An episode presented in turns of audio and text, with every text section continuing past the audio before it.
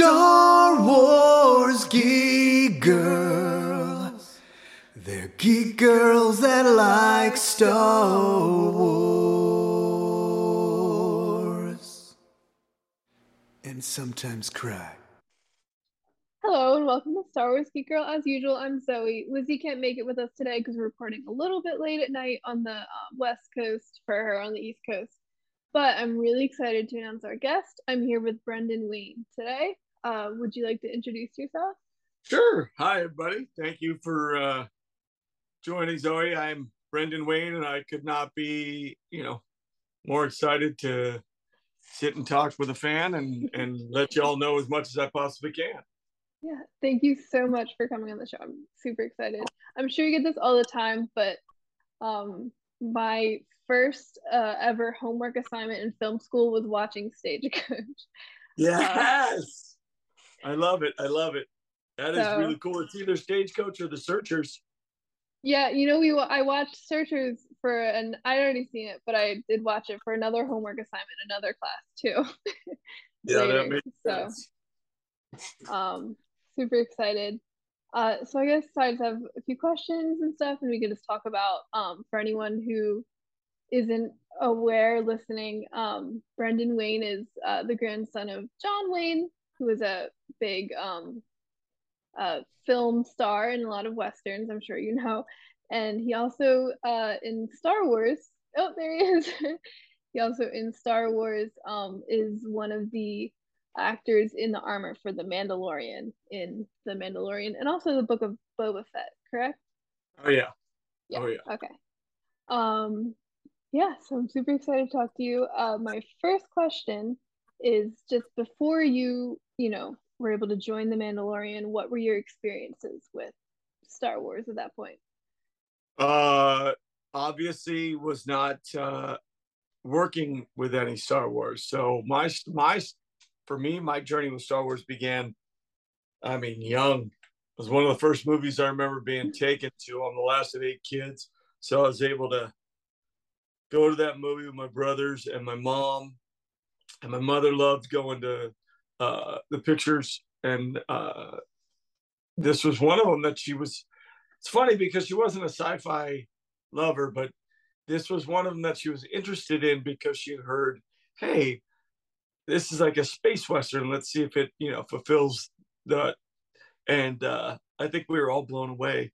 I obviously, being a young guy, was I was done hook, line, and sinker, million percent. I was in it.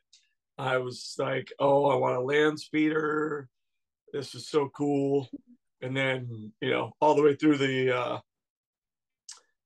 Empire Strikes Back, Return of the Jedi. I mean, I was like, we would wait outside the theaters back in the day. You didn't, you couldn't buy your seats beforehand, so we would wait outside the theater uh, for. I think it was Empire Strikes Back. We sat outside the theater for 16 hours to get our seats and our tickets. Wow. So, yeah, we used to do that all the time. ET, we did that. We did that with Return of the Jedi, but it was a big deal because we had so much time in between um, movies, whereas now they just they move at such a faster pace. So it, interesting, um, very different, but interesting. Yeah, that's cool. Were there any particular characters that you really liked? Being the last of eight, obviously I loved Han and Luke. Like it was very cool, but when we'd go play, I didn't have those options. The bigger kids got to take what they wanted. So it's funny because initially I disliked Boba because he froze Han and made me really mad, especially because I had to wait so long to see the outcome. Okay, does that seem to be working better? Yeah, I think so. Sorry about that. No, that's okay. It's it's definitely on my end. I'm pretty sure. All right, there we go. How's that? that seems that seems better. Thank you.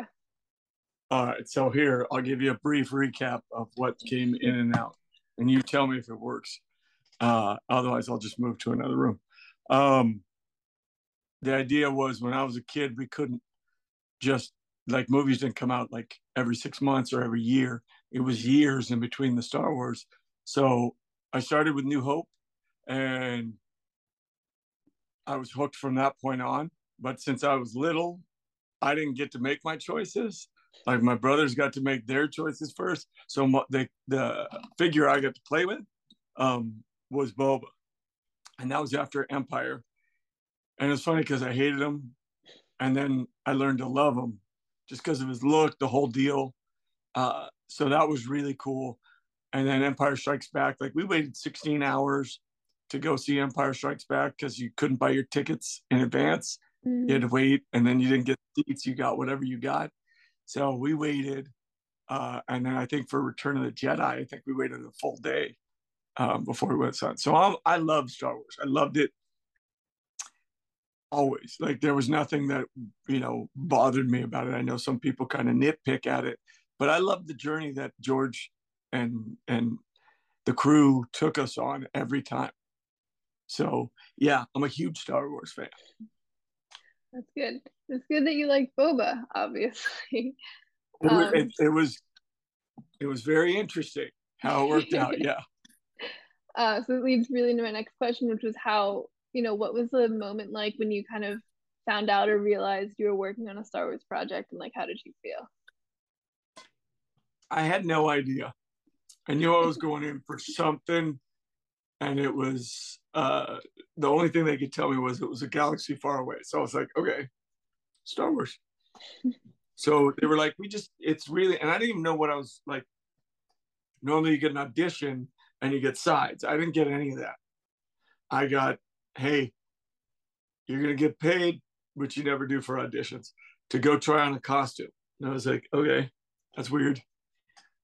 Like, yeah, you're going to this legendary place, Legacy. They're unbelievable. They do every movie you've ever loved, the characters, Terminator, all these things. I was like blown away. And I go in, and first thing I see is, uh, yeah, it's it's Arnold. It's you know the Terminator, and I'm like, oh my, god, this is amazing. So I'm looking around, and then I see uh, uh, the Avatar characters uh, and I'm just like like a kid in a candy store. I was like, oh my god. Then they bring me costume we need to try on. I can see him kind of looking, going, not as tall. And I couldn't figure out why that mattered.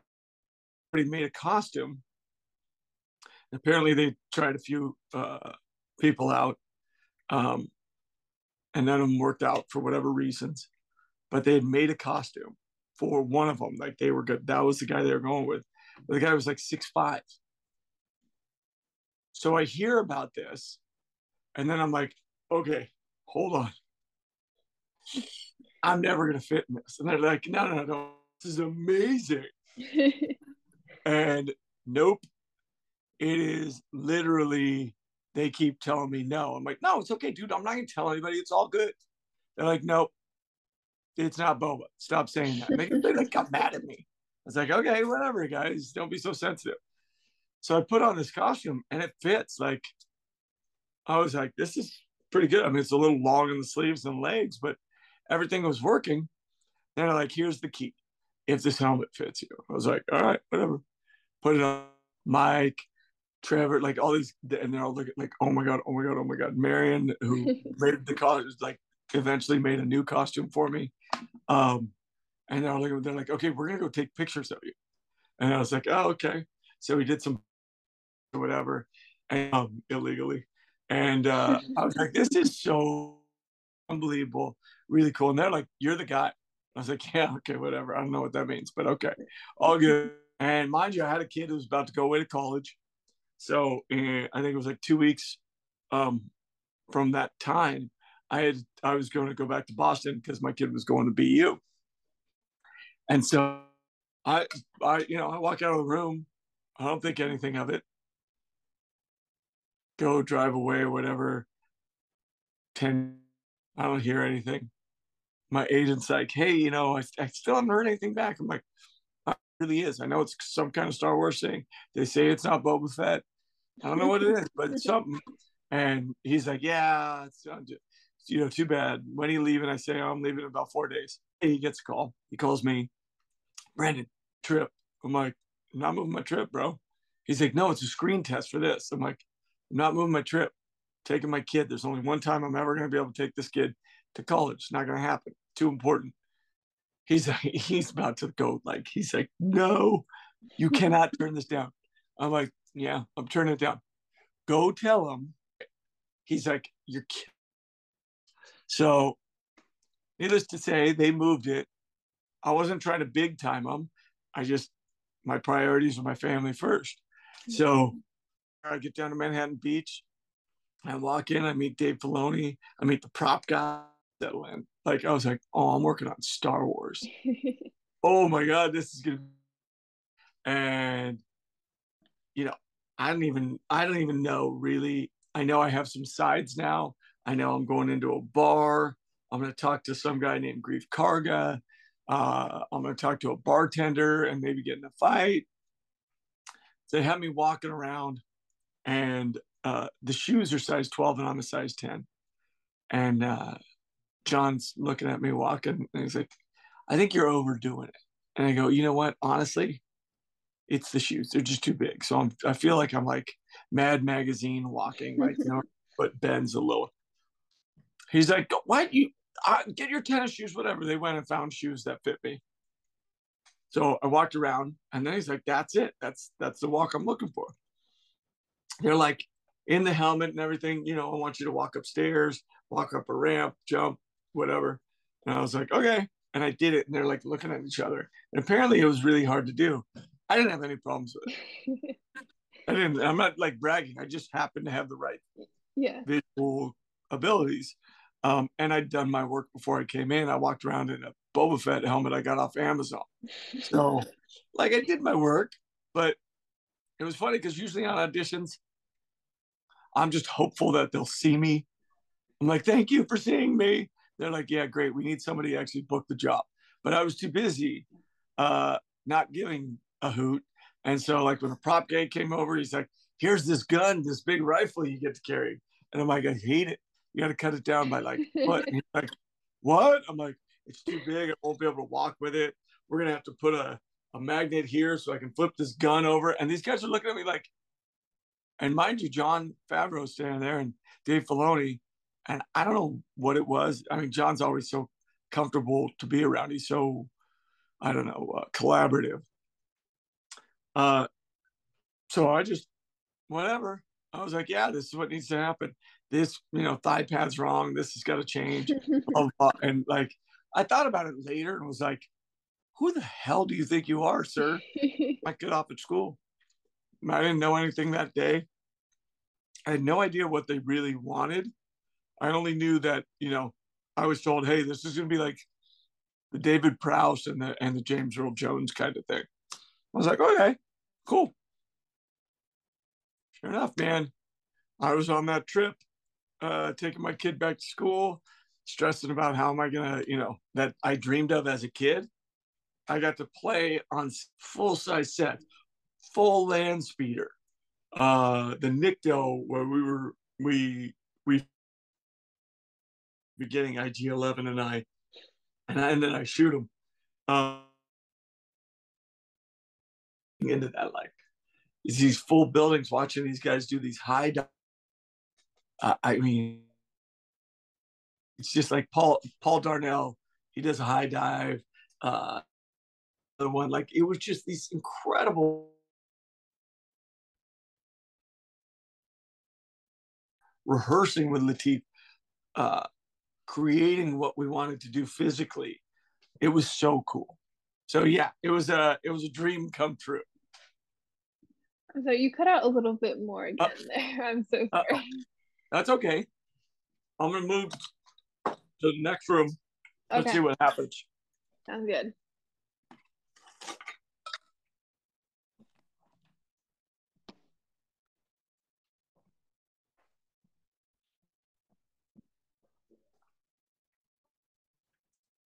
This is my artist lab. This is where we do um, a lot of painting and things like that. Wow. Yeah. I, uh, cre- I create. I turned my uh, garage into a school when the kids were on Zoom, and then we made it into an art studio when it all ended. I'll be right back. Yeah, take your time.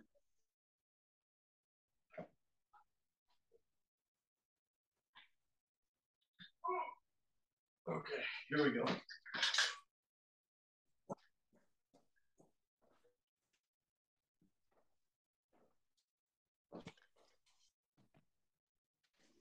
Okay, let's see how this one does. All right. That's better. All right. All right, let's see if this one holds a little better. I hope so. Perfect. Thank you so much. Yeah, no, it was, it was amazing. I got to walk into sets that were um, made for me and were my childhood dream. You know, watching Star Wars, you wanted to be there wherever it was, whatever galaxy was, Tatooine, uh, you know, Sorgan, anything like that. Like I just wanted to be there. And then, you know, midway through life, I get this opportunity to play again. And I don't know, it reminded me to play and to enjoy it. That's amazing. Yeah. Um, so I do have to ask this. I'm so curious. So I know Grogu or his baby Yoda or the child. I, I know that was the kid. The kid. I know that was a huge secret on set. I assume you were let in on it. Oh, I mean, I was when I was getting suited up for uh, Mando. When I was getting my costume made, it was at Legacy. Legacy, those guys. I mean, they win every award that's out there. They're amazing. They were making, you know, Grogu, or the you know the child as they called it, and uh, I mean, I saw it before it had its skin on its head. Like I saw it in the like I've seen it. I've seen this this kid since birth um, I've seen it, you know, not as much as they have, but more than anyone else, really. Yeah. And it was it was amazing, but I didn't share everybody's opinion. Well, I don't know that everybody had the same opinion, but I didn't share everybody's opinion that this was going to be. I don't know the the the be all end all. I mm-hmm. I just oh it's another one of those characters like an Ewok or something or you know like Yoda and yeah. you know they were having none of it and they were right and I was wrong. it did blow up quite a bit. So you what was your first um kind of reaction to realizing like what the you know it's really father son story of the Mandalorian was and having that relationship with this character? For me it hit home really easy because being a father and a husband are two things that are the only two things that supersede my desire to create and be an actor. There's only, you know, those are the only things that are without question above and beyond acting. I had no problem, especially because the lifelike quality it was an easy translation, and uh, I I I had that feeling every day, learning from them, you know, because Mando learns from Grogu as much as Grogu will ever learn from Mando, and I think it's a really very symbolic relationship in the sense that this is this is what parents do constantly. You know, we are, and we're in a good place we're able to make the adjustments seamlessly that we have to because like I have three daughters and we each one of them are very different. So how do we you know how do we manage that? And that's with with Grogu it's watching him grow even though he's not growing in size, watching him grow up as a character um finding places where I you know I can trust that know, all those kind of things, you know, that's a big deal for me. So, yeah, I mean, I find every opportunity I can to be not the puppeteer necessarily, but to be holding him without anybody around, that nobody has to like green screen it or whatever it is.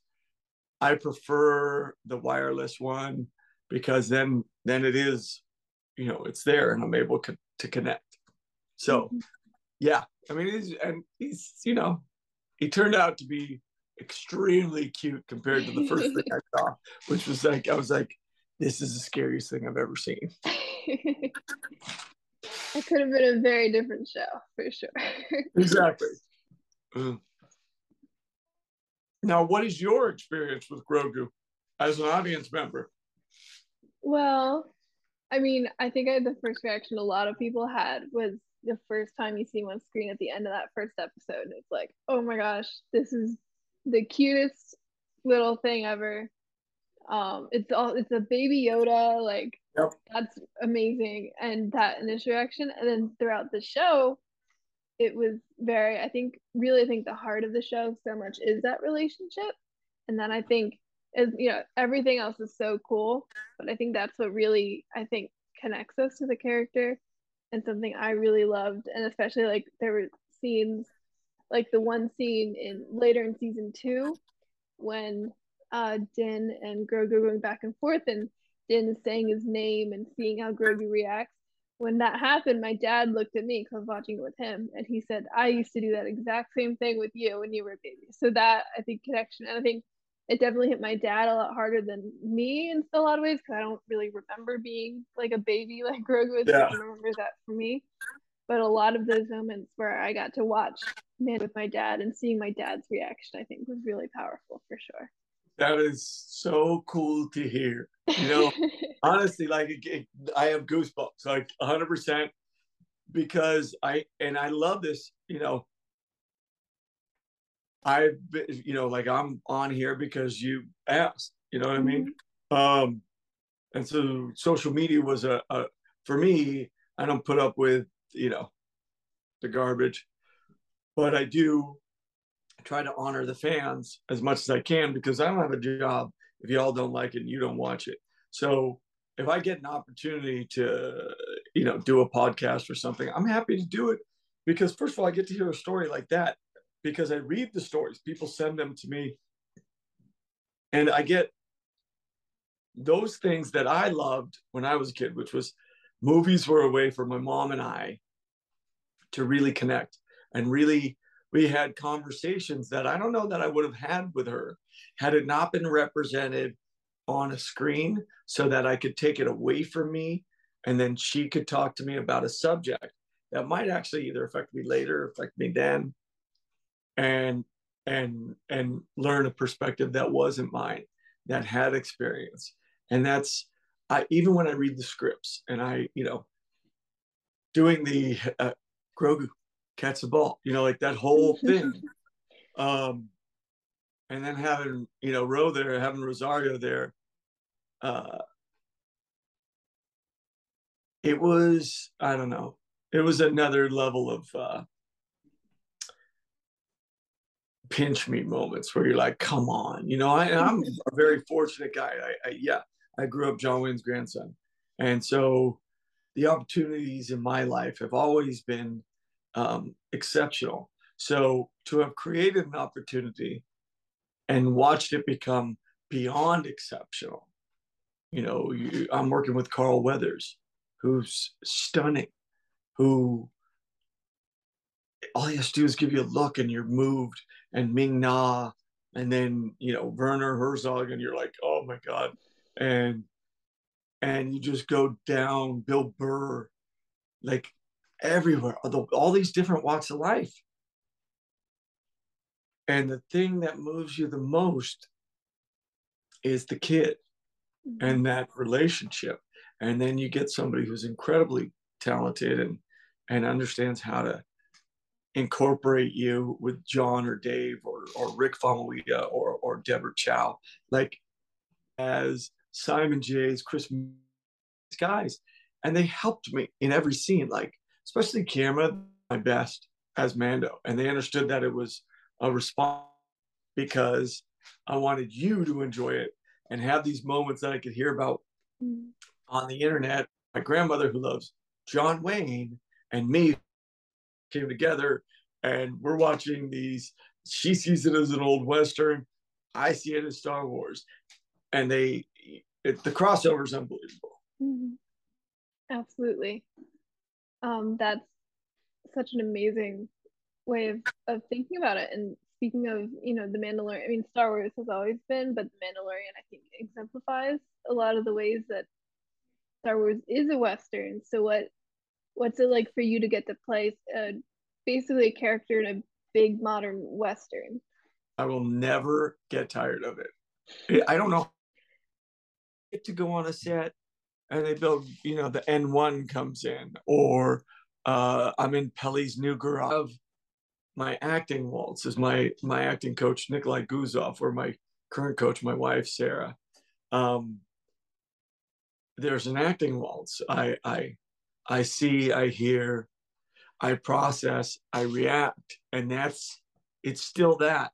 And meanwhile, I'm doing it within the genre. I get to be Western. Everybody else gets to be whatever they are. And it's it is honestly a mashup in character choices because we don't do just Western trope characters. I'm a Western style character, but not everybody else is. I mean, we haven't seen one really. I guess uh, Michael Biehn's character, which was amazing, drawing down with Johnny Ringo, and Cad Bane, and Timothy Olyphant. But really, everybody else could be in any other kind of like you could be in a, a romance, could be you know like Omera and I and our relationship.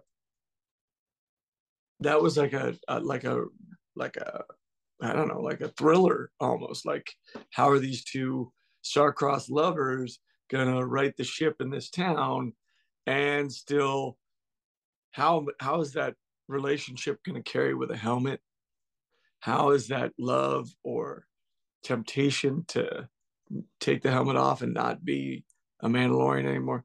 How is that to can we convey it? Does bryce pull it off? Yes she does. She's unbelievable at it.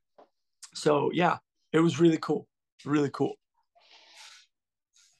Yeah, and that's you know one thing you mentioned, Bryce. There's obviously a lot of different directors that worked across the Mandalorian and then also the Book of Boba Fett. And how would you say between those two shows, but also even episode to episode, how uh, things might differ with the different directors? I mean, it wasn't just that; it was that we had different directors, and we had, especially first season, we had different themes for every episode. Like we'd have a, a um, uh, a heist, like with uh, with Burr and that whole crew. We were really it was a heist, and we had to steal a guy, and you know that whole thing. And then, you know, on Sorgan with Omera and Bryce, um, it was a and each of them like open up a different side of of Din or, Mando, um, and that's what I loved about it. But to watch like Rick do his episode and it had such a mood to it with the with the red light and the fighting but the there was i don't know that it like it had to have a certain pace to it. Um and then you had you know like deb and and she had to create these human moments between Kuiil and mando and and and the kid and the relationship and and this kind of like how do you do that within science fiction? And how do you not let it just be science fiction? And it's out there you you have to bring that that's what i think you know mr lucas george did um, with star wars. He was able to create human relationships in a not necessarily human environment you know as we see it. So um, going through the directors i mean it's just what was the style of each episode that they were doing that episode. You know, you go to Dave's and you go to the Jedi in the second season, and this was a samurai, uh, you know, with a Western underneath. So it was a very Sergio Leone. And so you had these, you know, Dave, Dave, that, I mean, one of my top episodes to work on for so many reasons. But the biggest of which was it was something that Dave loved. He had his heart. And it fed me at a time when I needed something because physically I was I was I was just coming out of the hospital. So it was incredible. And then, you know, second season, I get to work with Robert, who's one of my idols. I'd never met him. I, you'd never want to meet your heroes because you're, you'd never want them to. I was talking to Ice T in New York last weekend, and he turned out to be a really good guy. And he said, you know, I know you never want to meet your heroes. I'm glad that I, you know, am true to who I am. And so I meet Robert and I'm like, I, you know, I've met presidents. I don't mean that as like a name drop. I just, I mean, like I met popes, I met presidents. But meeting Robert was like, it was like meeting Jon on Cowboys and Aliens. Like, I admire your work. I admire what you've done. And for me and meeting Robert, I was so curious to see if he really was that um, creative. He was so beyond my expectation. I have no idea at uh, like how to explain it. And so, other than to say, um, you know, he got to be dedicated as a character and helped me as an actor, and it still has because I didn't want to do it because I wasted my time when I was younger not doing it when I was given the opportunity. And so it, I, I had been holding things. And so Robert had pulled me out of this non creative spot and opened up another door for me. And then you get like Rick Famuyiwa, and I'm in the Mudhorn fight, and I pull the vibro blade up and I have my head down. And it's a moment I, first of all, I'm miserable in the water, in the mud, in the suit. And I, I'm, you know, I'm the toughest guy, you know. Uh, and so I'm never going to tell them something's hard. And so I'm just going to get through this. I'm going to figure out a way to get through this. And I want to test myself and I want to push myself. And so I, I just, I told him, I was like, I think this is dumb. I'm going to look so stupid doing this. And he's, like, and he's super mellow and he doesn't take any offense to it, which somebody could easily. He didn't get defensive. He said, let's just see it because I think this is going to be one of those knight moments where you're like, this is the knight of, you know, the round table, like this kind of moment. And I was like, I'm hit to it. I trust him. But I, I don't know that I trusted him completely until I went and saw the playback. And I went, oh my God, you're so right, Rick. And he was he was genuinely happy. And from that point on, it taught me to, if I had a question, to ask it, but to trust in the vision because I have to tell Mando's story. That's my job. They have to tell this huge story. And I'm not I'm not doing that. I'm doing this. And that's your job as a director is not to tell my story, but to tell the story. And that makes it very different because you go from a one person or me and the kid story to how do we incorporate the world around us, the environment around us? How does the environment affect what I'm shooting? And I and I learn all these things. And the whole time I'm, you know, I'm like a deer in headlights because I'm on a show that I know is big time. Uh, and I and I'm like, I, I want to do it justice. And so I'm sticking to my guns as much as I can but I know that I got to find places to go and be free. Um, and so I just sit there and talk to Carl Weathers the whole time. And this man, you know, he was my idol when I was growing up. Uh, he took me under his wing and he really worked with me. Like, what's what's your relationship? What's this moment about? Stay here with me oh, you're having a hard time physically doing something because I find my characters physically almost always. And so he looked at me and said, then just do it. Stop thinking about it. How would your grandfather do it? And I remember having a problem going up a ramp. I was leaning too far and they hated the way it looked. And I was like, I don't know what to do. And he goes, then just walk up. How would your grandfather do it? I go, like this. And he goes, do it again. and it was great. Like I, I mean, he broke through so many walls for me, and it was effortless, seemingly. I assume he didn't even notice. He was just talking to somebody. He was talking to a fellow actor, and he was giving his views on it and i was asking his views you know anything from how hard was it for you to get leading man roles to what was something you really wanted to do and and then how do we work? And what's our relationship? And how does the status of that affect what we're doing? And he has worked so long and so hard that i was literally like i would go sit with him. We'd talk and i'd run back to my room and i'd write down in my journal. I'd be like yeah oh, okay yeah don't forget. So mm-hmm. yeah um god I have, oh all the directors sorry i went off on a tangent. Um, right you work with all the directors, and then you get, you know, like a Taika Waititi who's, you know, white hot fire right now, right? But uh, at the time, he was, you know, he was coming up still. And it was very interesting because his take was completely different than everyone else's. You know, whereas like Bryce really values the actor and really values the moments and really drives and really pushes because she understands that you have more to give. Um, you get someone like, you know, like Taika who, you know, is setting up things constantly. And his his view towards, you know, Din uh, when I was working with him was very much like, yeah, okay, just kind of, you know, do these things and let's move on and it was fine. Like it, it, it was his style. It's fine by me. Um, but it was very different. And then you get to like, you know, uh, like Peyton Reed, and he's hilarious and really kind.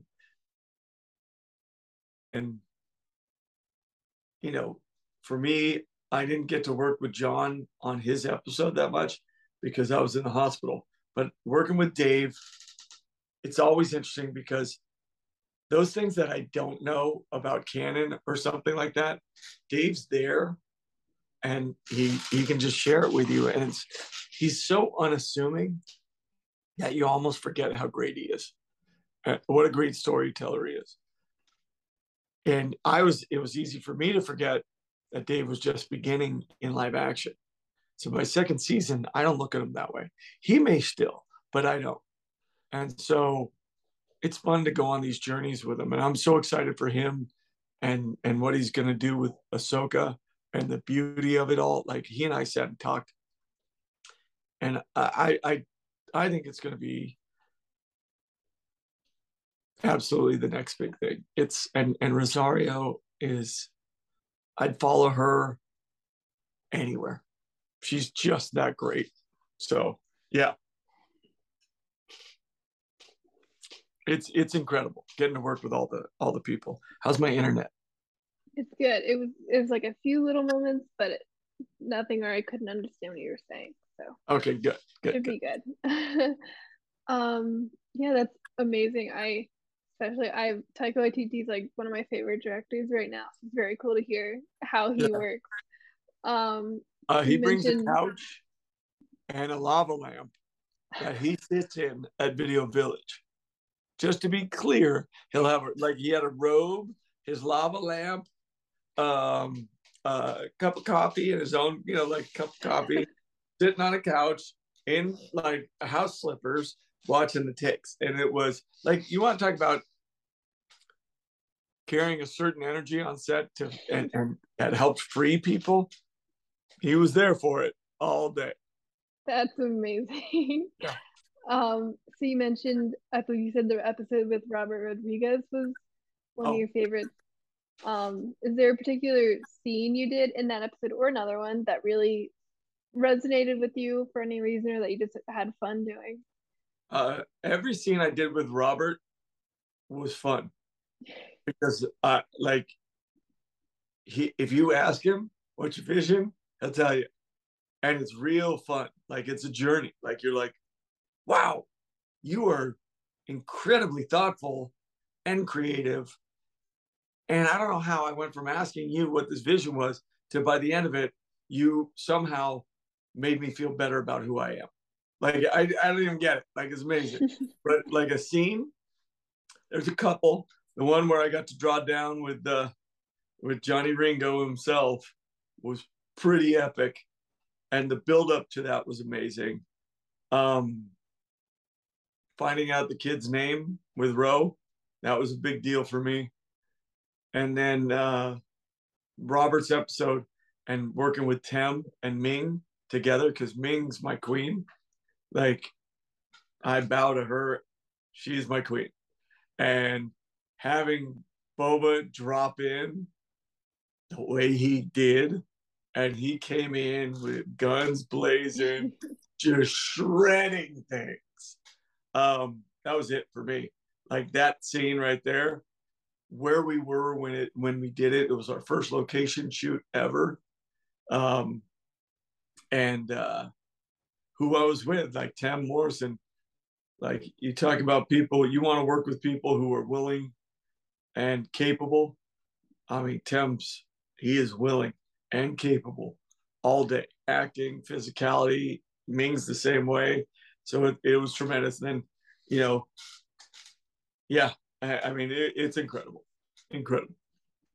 So, so no, you know, you grew up with the Boba Fett toy, and then you said that um, you thought when you first saw the armor, you thought it was a Boba Fett. When oh, yeah. they did bring actual Boba Fett into the show, what what was that whole process like? well, I mean, I knew before it started, obviously, because I get I get the scripts before. So unlike a lot of people, uh, you know, like in the episode, even they didn't know he was in it. So to see him walk on for me, seeing Boba come out of a trailer, I was like, and then to talk to Robert about his Star Wars, like, hey, what you know, what's your relationship to Star Wars? And he showed me that video that you see of what he and his kids did to create a Star Wars like this is what we see moment, like a, a previs, so to speak it like I don't know. Like I don't think words can do it justice, but it was like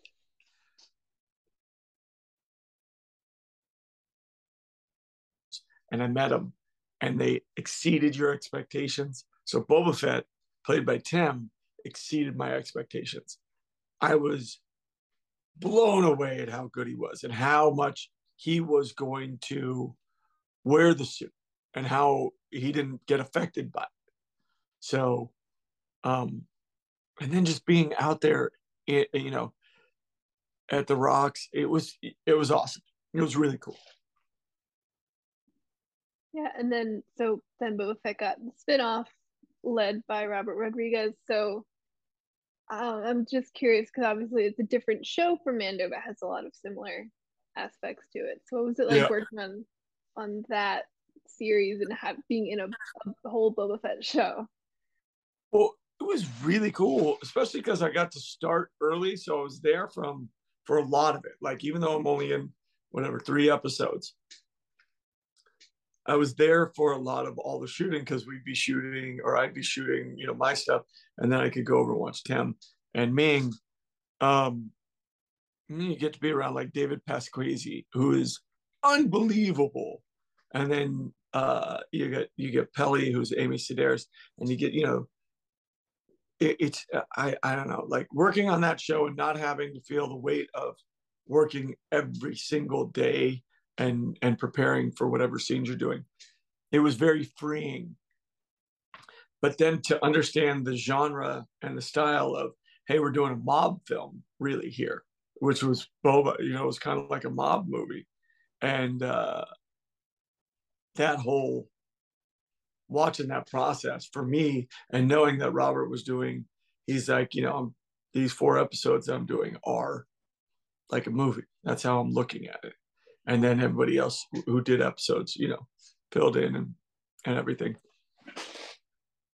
So to, to, to see that and to be a part of that, and then to have an epic moment as the character in that, to step into what we call the meat locker uh, in that episode and come, you know, say, I know it's you, and then getting that big fight, that was Lateef, but stepping in, that was a great moment. And it was a great moment that I that I understood was going to have some power. I had no idea that it was going to have the power it did, but it was amazing. And and it's you know, you can't get it done without the grace of Robert Rodriguez, you know, and that's really cool because somebody who had less confidence wouldn't allowed my character to come in the way they did because they might have thought, uh oh, that's going to usurp Boba. But he understood its importance in the grand scheme. And so it was it was amazing. And it, it teaches you, you know, creatively that you have to be beyond my one character moment. It's we've got to figure out where's the story going and how do I facilitate that? My character story and the bigger story. Yeah. That's yeah, and I think both, you know, like you said, Bo was more of like a mob film in the form of Yeah. a Star Wars series, which is cool. Um and one thing, this is me being a little bit of a production nerd that I'm curious about. So the Mandalorian really was the first kind of big project that used uh, the volume, uh, the sound, the set, set sound stage there. Um, so I'm really curious because obviously you've worked on other projects before, and obviously they did use some like on location sets and things for for the series. So I'm curious on like what worked in the volume was like as an actor compared to other kind of uh, sets you've been on. Well, I mean, I just just I remember doing a screen test and we were in stage 20 and that's where the volume ended up being built. I remember Jon saying, We're gonna have 20 foot high LED screens surrounding you. It's gonna give you your eye lines and it's gonna give you what's actually gonna be populating the screen. And I'm just too much of a dullard to quite understand what that meant. I just know that Jon was really excited.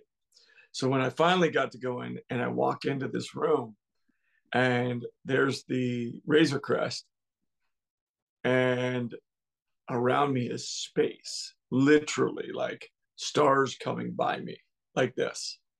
I'm like, oh my God, now I see. Now I'm not even acting in this yet. They were just showing me. The first thing I'm acting is the ice planet scene. And they've laid, you know, uh, it's just like uh, I'm walking down the planks, you know, the, the wood to go into the ice planet bar.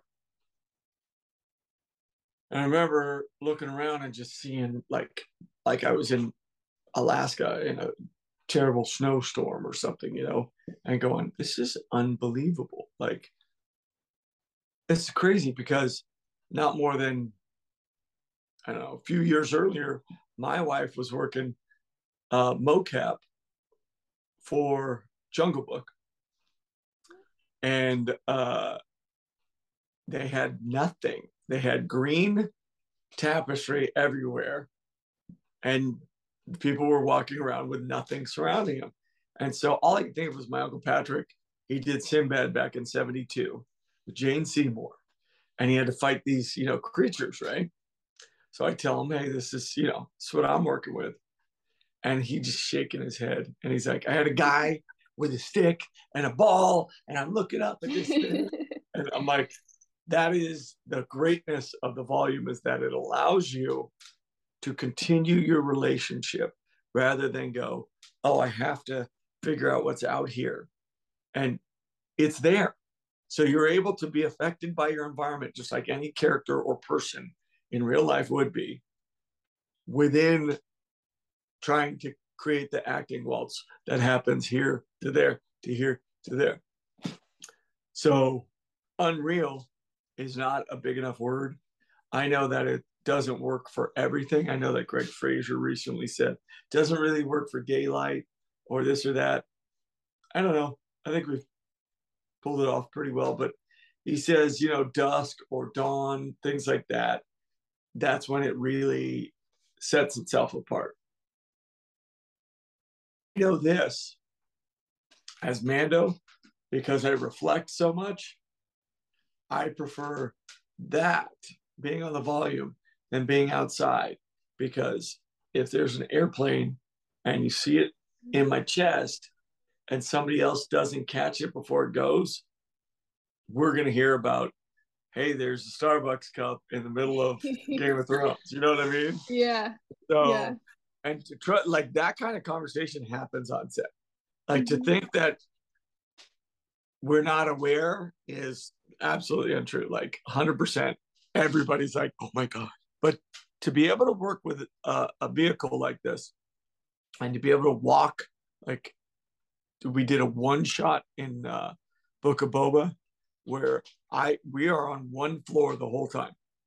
I walk in, I get in the elevator, I go up, I come out, the camera follows me in, follows, turns over here, I'm at the bar. You see the bar as I turn in, and then I go into the separate room in on the same floor, but like I go in a room and there's a table and I throw the head on the table and they're like, uh, what if we don't pay you, whatever. And then comes out, follows behind me. I get back in the elevator. I go all the way down to go to the Mandalorian covert and I walk out. And then the next scene is me walking in the ramp. So that whole thing I just described up until I'm walking down the ramp and I take a fall is a one shot by Simon Jayes, who is, I don't know, he's he's one of the greatest steady cam operators I've ever seen. And the whole time he's telling me, stay here, go this, you know, like it's just unbelievable the way he's able to see, keep me in the frame, do his job, and carry the camera the way he did. That was award winning for me. Like a one shot in the volume. And we keep, I'm gonna tell you right now, no spoiler, season three, we're pushing the envelope in the in the volume again. It's gonna be amazing. It really is gonna be amazing. I'm very excited. I won't I promise I won't ask anything about season three because I know it's locked down all the secrets and get Giancarlo to come on here, and I'm sure he'll tell you some secret. But I mean, we have announced quite a few people on the show, mm-hmm. but I, I, I think uh, I think there's even quite a few more that nobody knows about, mm-hmm. and we're all good with it. It's gonna be awesome. you Killing me! I'm so excited. Um, yeah, I won't ask you anything because I know you can't tell me um that I can say, and you can have if you can say anything else since doing this too. But I'm just curious if there's you've said a lot, um, but if there's like any one thing you could say you've taken away from the whole experience of the Mandalorian and joining the Star Wars universe. First of all, there's two because there are two different ideas. Mm-hmm. So from uh, my point of view and my life that I, you know, was fortunate enough to have prior to this. Um, understanding that fans are vociferous and understanding now that they have a platform that is unlike any other platform fans have ever had before. Like fans of my grandfather never had that kind. I still have handwritten letters to him and handwritten letters that he sent back. Um, there's something both impersonal and personal about being in this universe. Um, but the support and love that I've gotten is, I don't know. I don't know. It's, it's quite amazing. I know some some people like to comment and be like, "Oh, he's throwing shade at you know Pedro or Lateef." I love these guys. Like I love these guys. Lateef and I are together all the time. I am not a stuntman. I've never been a stuntman. Lateef is the stuntman. He's an incredible artist that way. Um, I studied acting. I just happen to be physical, so I'm able to do certain things, certain character type fit within my range, and that's where I fall in into Mando, and that's my part, you know, uh, of Mando. And uh, you know, Pedro. It, it's needless to say, the dude is unbelievably talented. And so like people going, oh, he quit, or these it's just, you know, it's preposterous. So I say leave it all.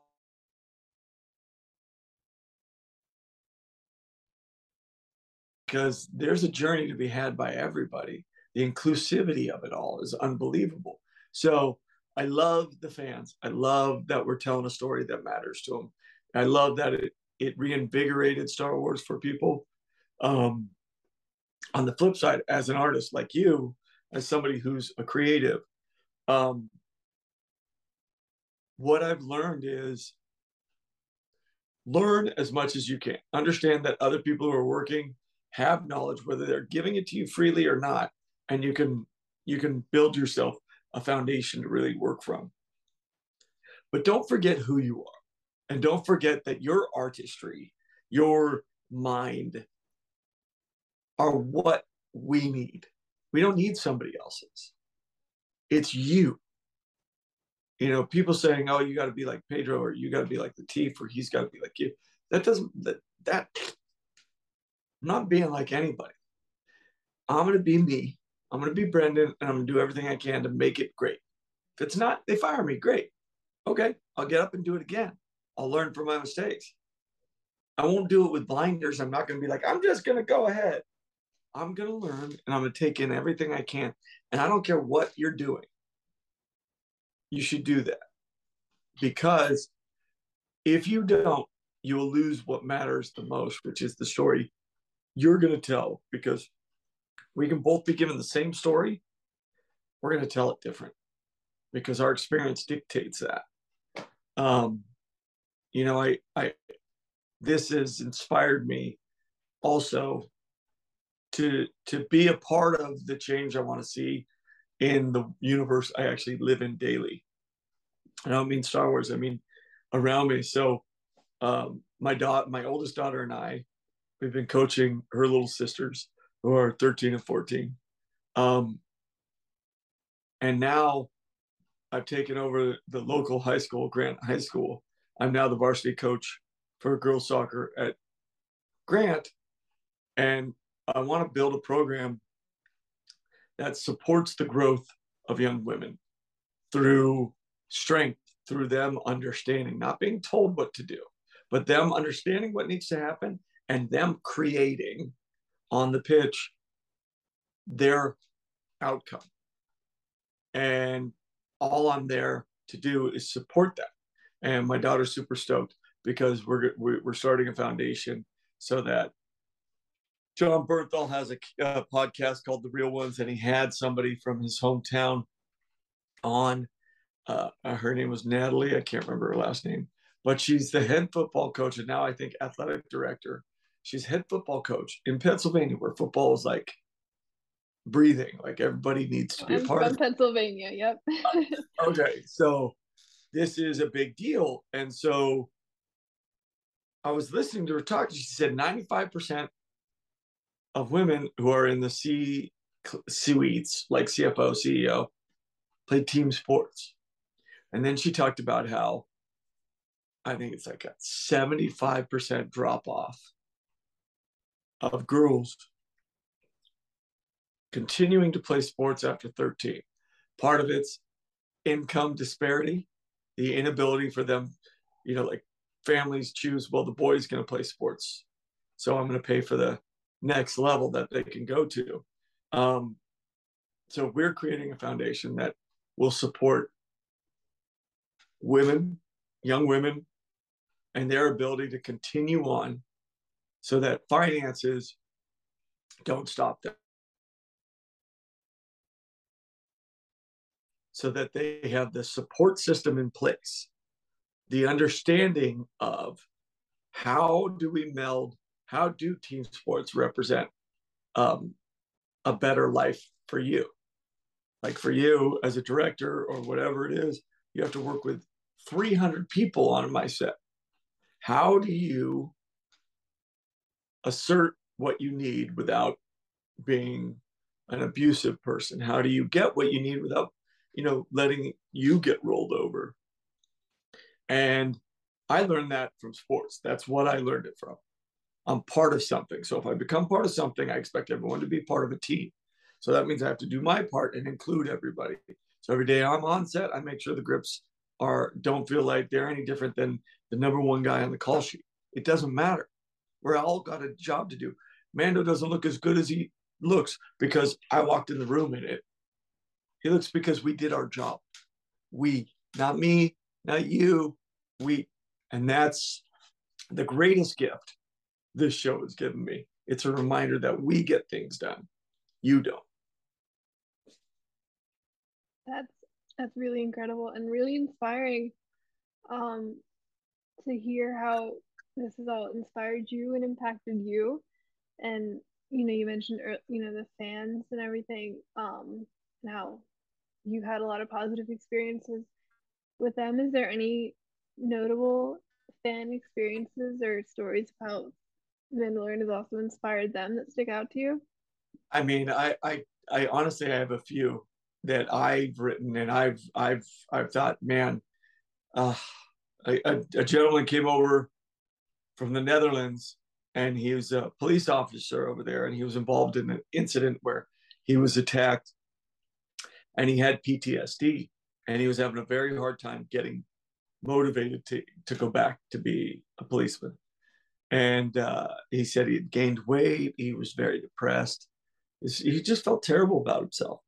And uh, he turned on the Mandalorian and and he got back in shape and he got back in the force and he got back to protecting and serving the people around him and it made him whole again he said. And i was like you are blowing my mind. All the way to you know there's a incredible family that i i met through the daughter uh bryna jones. And turns out her father uh, is an incredible basketball player which i played she played um, my father and her father played football at usf at the same time we had no clue but she was a fan of the show and she was so kind. And I've lost my mother um, and my father. And then my wife has also lost her mother. So my children don't have a grandmother. Um, and then Brian and I connected on Instagram of all places. And she seemed genuinely like a good person. Not only has she exceeded being that image, but we've become family. Like I call her mom Grandmama Jones uh, for my kids. And like her you know her sisters my now sisters have you know came out and saw me at new york comic con. Um so there we built relationships like that. And then if you look at my i think it's still on my story maybe uh there's a young man uh king who was fighting cancer and he and his family got to watch the mandalorian uh together and it was something that made him happy and helped him fight his cancer, which is in remission. And um, to understand that, you know, just my little part in this bigger story of the Mandalorian uh, has helped people heal. You and your dad having a moment like that, like those those stories mean everything to me. Uh, I have people who are like, yeah, I've never watched a show of my grandfather before. He hates what I watch. I hate what he watches. And then we watch The Mandalorian, and it married two genres in such a way that he's going, that's the Duke's grandson. You can tell by the way he's walking. and, you know, he's going, that guy's Boba Fett. Like he literally split off Boba Fett. And, you know, they're having a conversation they otherwise never would have gotten to have. As an artist, you hope you can be part of something like that. You never know if it's ever going to reach. If it reaches one person like that, oh, amazing! But the fact that it's it's affecting people so greatly, the writers, the lighting, the sound, all these guys, I tell them all these stories, and it means the world to them. Um, I love children, so when we have kids on set, that might be my favorite thing in the world because they have that thing that drew us to storytelling, which is imagination and freedom. They don't have those barriers of life, of obstacles that we put in our way or somebody else does. Um, they don't see anything as an obstacle, they might see it as a challenge. And so I love to just go be around them.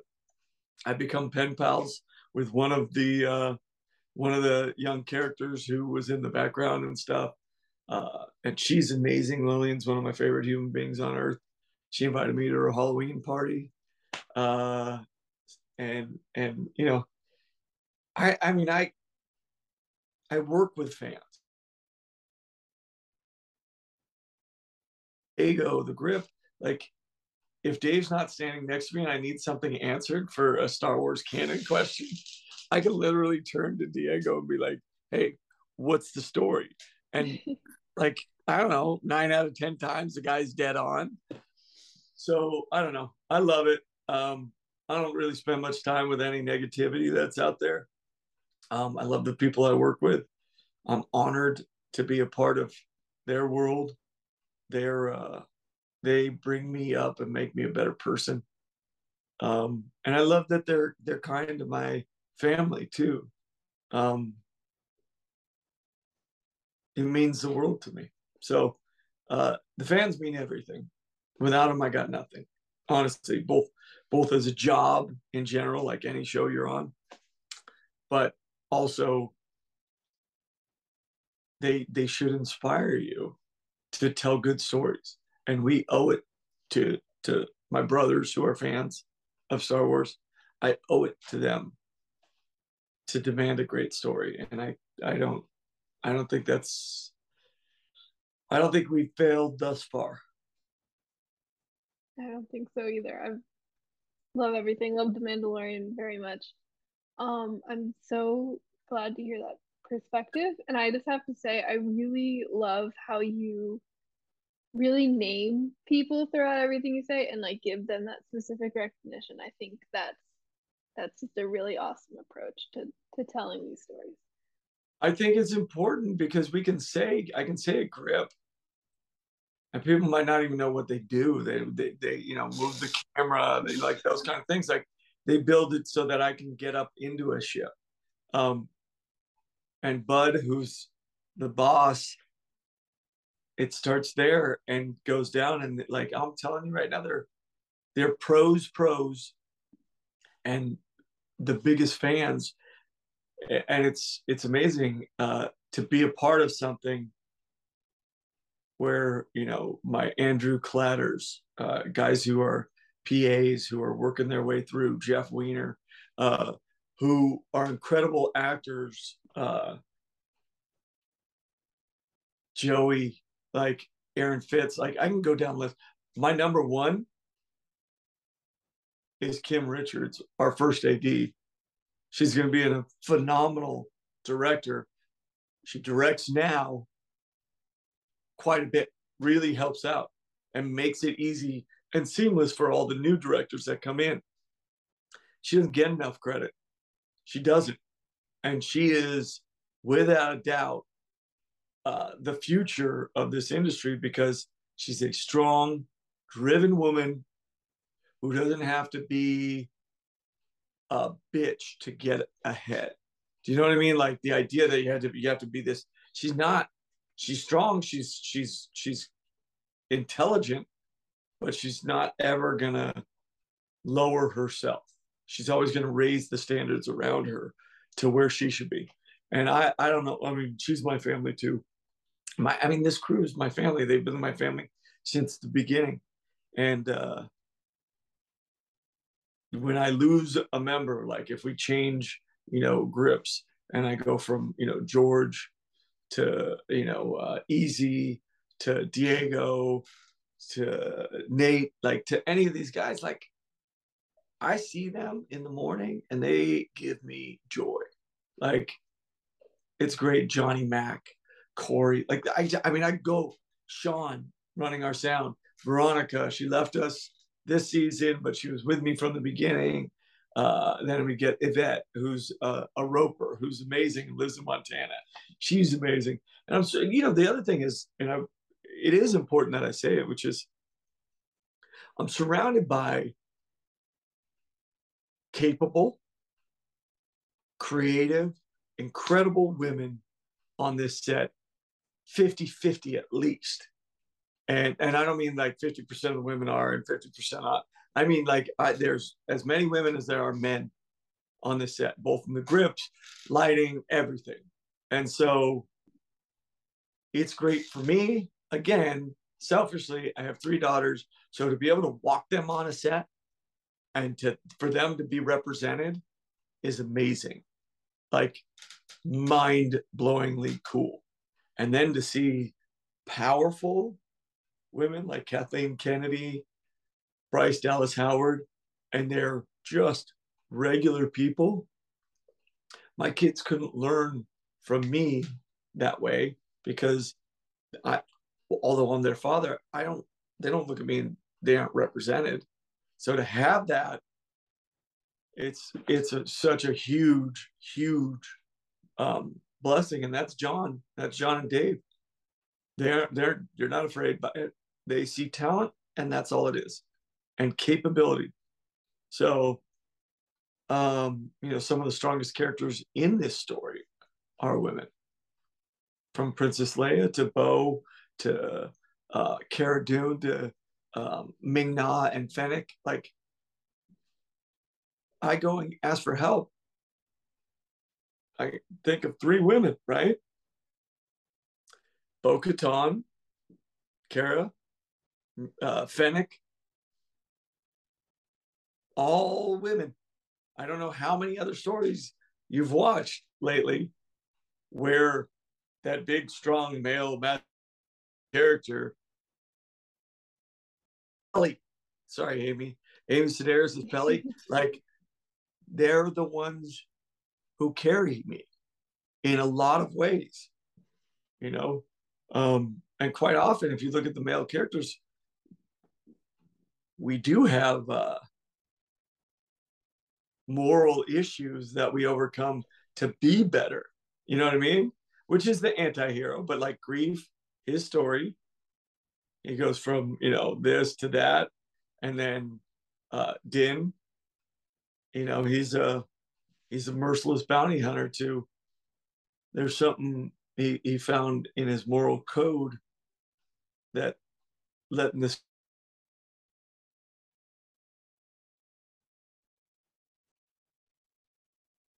so uh it's i don't know it's it's it's very interesting uh to see this kind of like turned on its head so i i'm a big fan i'm a big fan so yeah, I know for me, The Mandalorian actually, the first season came out when I was in my first semester of college, first starting film school. And so seeing yeah. Star Wars, like my favorite thing, and to have this wide array of of female directors, which was new for Star Wars and still still was and still is pretty new for pretty much everything. And then to see I then watched the behind the scenes series that they did on The Mandalorian yeah. and there was a lot of women there too. Yeah. And it was just so so cool to see and I'm so I'm so glad you you recognize it and and that your daughters are also empowered by it. Yeah. I, I, I, do want to say because you did bring it up and I didn't say it quite enough. Deb Chow, she was the first one when I started rehearsals in season one. She was the first director I met. And I don't think I've ever met a more thorough creative, empathetic director in my life. Like she understood how to support and strengthen me as an actor so that I could live that life. So yeah. Yeah, it's it's incredible all the work from so many people that go into things um sort of sideways related to that, you've mentioned a lot um, Lateef, who is one of your fellow Mandalorians, and then obviously there's also Pedro. I believe Barry Lowin is another uh, person. Yeah, Barry. I'm not sure who else, if there's any more, but obviously with that many people really taking on the same character, albeit in different ways, how do you manage to still be your own person playing the role while also making sure that Din Djarin still does feel like one character. I I mean I think um I think just because of the way we grew him, it does we don't have to really think about it. Mm-hmm. Um because when Lateef's fighting, none of us can do what he does. Not not his his fluidity is and balance are amazing. So he can't really think too hard about anything else in that regard. Um, so he, it it has to kind of we have to we have to do our best to be there for moments where Mando has to come out. And so uh like if it's if it's drawing a gun, he and I will talk about it and we'll work it and we'll work it. And if you look at the behind the scenes, at one point I'm there and I'm kind of showing them. And so we're we're uh we're we constantly talk about that like how do I how would you do this? Oh, okay, so I got to step here and then come around and do that. And I for the camera, it looks better than if I go like this. So if I go like this, it's this big round thing. So it's this constant kind of like conversation we have, uh, because without it, we lose those things. Um, and then it's up to directors. So if like I'm not there for them, usually they'll call me and ask me, or they'll say, you know, if you're doing this, what you know, what's going on? And I'm able to kind of convey it, and they're able to then press it in through the character. And if they have to move the camera in a certain way so that it doesn't lose the value, then that's what they have to do, you know. Um, but you can't think about it during the process because if you do, then it'll become too mechanical. So there, there does have to be a certain freedom, and either you can do it or you can't do it. Really interesting, and you know, especially because you have these different people embodying one character. Yet, at least to me, he always it's never it's very seamless. He always still yeah. that's I the think, Mandalorian. it looks beautiful. It comes off absolutely gorgeous. Um, yeah, and I, um, I know. So obviously, you're is you're probably done work on season three by now. Um, yeah. So, what um just I said I wouldn't ask anything. I guess I lied. but what if you could just, you know, know, you know, only say what you can say, but like what something fans just very generally might want to look forward to or what's something you really enjoyed about this most recent season? This um I mean I, I can just because we have the trailer out, you know, somewhat, right? So thinking about what you see there and being around Katee Sackhoff uh, for for the amount of time I was able to be around her. Um, talk about becoming a better actor, person. Like she's just she's you know like they talk about it and so good with that part of the story we do. You know, I mean, if you look at it and she's in that throne and that, you know, walk to, like, you ain't seen nothing yet, but you should be really excited about what that might lead to because it's a journey and it's so fun. I'm very ever since I I got to see the trailer at Celebration. Um, yes. way back. So was, ever since then, I've been very very excited. I can't wait for for 2023. Um, so you went to Celebration. How was it? I did. It was really fun. It was um it was in Anaheim this past year. So it's so I was I'm from Pennsylvania. You know, it was oh, a few months before I was flying out to start to live in LA for school. Uh, so it was interesting to kind of get a get a look around and be like, I'm gonna be here soon. Yeah. Uh, it was it was amazing. It was great because uh, because I'd been to celebration before, but obviously not since since COVID. So it's been a oh, while, oh. and so getting to see so many people in person for the first time in like three years. Yeah, amazing. Um, I have you been to a celebration yet? That was my first celebration. That, okay. that was the yeah. one you know, where Pedro introduced the two of us. Right. That's I didn't get into the Mando panel. I got yeah. into like the other one where I saw the trailer, unfortunately. Yes. Um, but yeah, okay. Uh, I think celebration compared to any other convention has such a a buzz and such a positive energy to it. I, More I agree. than like anywhere. And because it's you're there for one universe. Because I I went to New York Comic Con a couple weeks ago. Um, and that was, I mean, I, I mean, it was a hard time for me because there was so much to process. Like I was like, oh my God, oh my God. Um, but you're right. I mean, for me, obviously, celebration was special because it, it was, you know, a lot of things were finally made clear. Um, so to have that was really cool. To share it with my, you know, fellow Mandos, you know, the Lateef and and Pedro was another level of coolness because you know we we wanted the character to be great, but a lot of people want things and don't get them. But because of the fans, we get to keep doing them and we get to keep telling the story.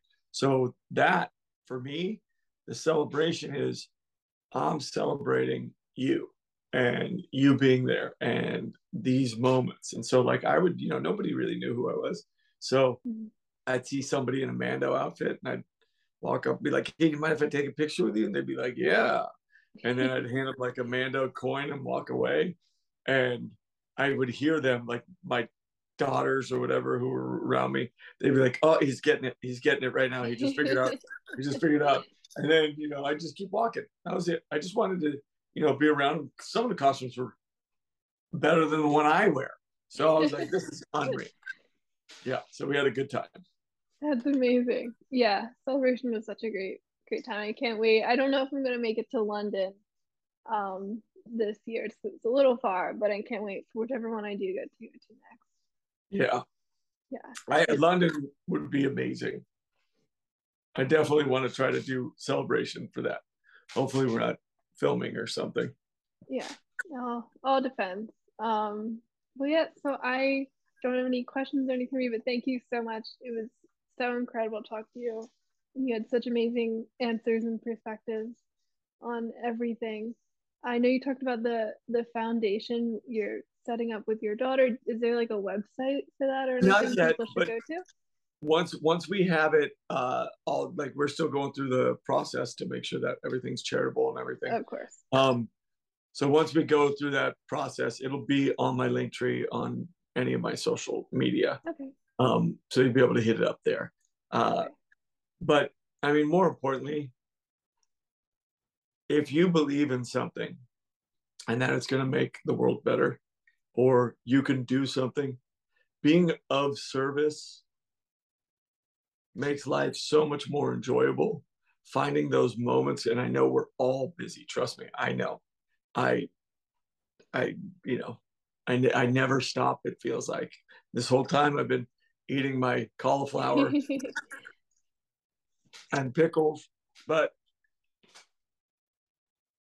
I was at soccer practice coaching right before this, and that feeds my soul. So if you can find moments where you can go be of service to something you believe in, whether it's helping homeless or uh, going to local um, Y or the LGBTQ um, center and just being supportive, uh, whatever it is, even if it's just I go to you know like uh, nursing homes and just talk to people so that they don't feel isolated and alone.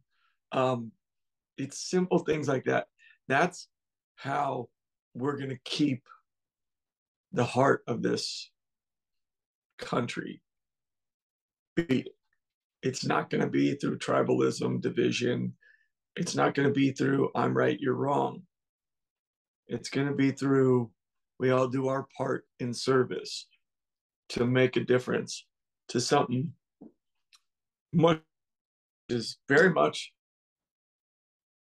the kid because it's not his kid, but there's something bigger than him that's feeding his responsibility to this kid who he didn't have to have it to. So if you love the show and you love the ethos and the and the the mythology of it, then live it wherever you can, anywhere, however you can. Even if it's go paint your neighbor's fence or help a, a elderly neighbor get their trash cans down, whatever it is, you'll find out more about yourself and be a better person, and it'll always benefit you.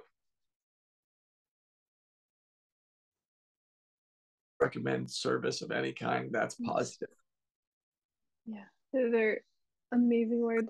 Um, to yeah, um, and I I can I'm sure you know like the 501st Legion and uh, the so I'm a member of the Mandalorian Mercs and the Rebel Legion. I've actually been trooping with them since I was six. I was a little Jawa as I started out, uh, and um, that's you know I think for me like that's my way of giving back. Just this past Friday, I went to a um the city of I believe it was Palmdale, I'm pretty sure, um Yeah. was holding a Halloween event for kids and kids to just come and they could just get play around, play some games. They had like a little DJ, they had candy, Oh uh, yeah. little toys they're giving out, and there was different booths with resources for the community that were being offered. Um, so there's you know there's plenty of ways to to give back, like you said, and you can even do it with Star Wars. You know, I've back in Lancaster a friend who I met through Star Wars. He actually was inspired by Star Wars to start a charity to help the homeless, and they ran a shelter and they fed people, helped people try to find employment, all sorts of amazing things. So, you know, it's it's really Yeah. incredible what you can do with inspiration. There's the fight for the cure, and that's this one right here. That's Oh, uh nice. I can't remember uh but uh Force for the Cure. That's what it is. Not fight for the cure. I'm an imbecile. But um I don't know if that helps see it better. Yeah, I can I can see it. It's very shiny. It's a little hard to read in places, Yeah. but I yeah, force of that's care. the that's the force for the cure and those guys are unbelievable they're i mean they i talk to them all the time online some of them were stormtroopers on set at the last episode so yeah uh i love it i love it i love it be of service and that's amazing that you were Um, so yeah, I think those are some really great words to leave off on. Uh, so you said the the website and things for your foundation aren't up, but where can people find you online and follow you and then get updates about that later? Uh, you can always find me at the real Brendan Wayne on Instagram. I think it's the same thing on TikTok and um, what's the other one? Facebook.